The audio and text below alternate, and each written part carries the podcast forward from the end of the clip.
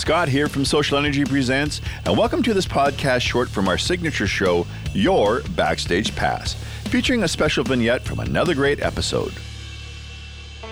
John so much that I I had a pair of glasses just like his Right. and used to wear his trademark, which I don't know, you shouldn't really do that, but it worked for me too, and it was just a tribute to Elton.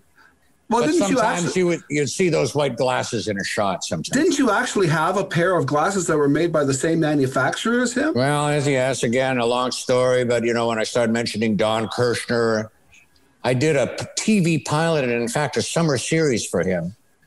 Uh, and that's why I started doing an impression of him that I used to do on Saturday Night Live when I came back to that show. But while in Hollywood doing this crazy sitcom, kind of a Monkees thing, a, a, a show about a band, they said, well, you need some flashy glasses for the musical number at the end. Let's go down, you know, on Sunset where Elton gets his glasses, which, and the place was called Optique Boutique, Okay. the year 1977. And uh, the woman actually said, I've got Elton's next pair. Would you like to see them? Oh, of course. And she brought out those iconic square ones with lenses this thick, you know? Okay. his his his lenses. And i said i'll you know i'll take a pair of those. And and it was that simple. I'm not I'm- proud of it. It was his it was his you know. I don't know what what you could liken it to but uh, Well, but he was doing Liberace. You know, everybody borrows from everybody, right? thanks for putting it that way. It's true.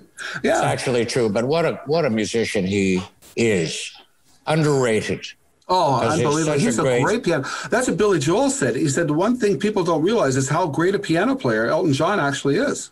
yeah he sure is And he, and he loves to so play. advanced, and he was into gospel, and gospel rock and gospel real early. You know, uh, uh, late '60s, '60 when that when that first record came out, may not have been his actual first, but the one with your song. Yeah. I mean, he was Yeah. playing his ass off in a gospel kind of frame of mind that nobody else was doing. Maybe Leon Russell, and he does cite Leon as a big influence. Do you remember Doug Edwards? You're familiar with the name? He's the guy that wrote Wildflower for Skylark. You know, David Oh, I know the band? song. I know the Yeah, a song. very beautiful well. song. Yeah. And I But don't know who Doug Edwards is. Is he was he in the band? Yes, he was the bass player that wrote it. Yeah. Okay. It was actually him and a, a police officer from Victoria here who wrote the see. lyrics. And he gave the lyrics to Doug. Doug wrote the music, presented to the band. David Foster's first big production, and it's gone on. It still gets airplay. You know, one of It those sure classic does. songs. Amazing. But anyway, Doug uh, Doug Edwards was at the Troubadour when Elton played. He said it was Ah. the best, the best rock trio he's ever seen in his life. He couldn't believe how good it was. That was before they had a guitar player. I'm sure it was. I mean, I I know- mean uh, history. I was listening just coincidentally. I guess maybe there was an anniversary of that album or the live album that they cut at the studio in New York after that. But it was their act, just the three of them. And yeah, they're just playing, you know, with all the youthful energy where you're you got 250% to give and they're and they're, and they're giving it. And they're singing, the keys are in the stratosphere. They're so young and singing so high. Yeah, all yeah. of them. The background vocals too. eh, You know, they Yeah. were high.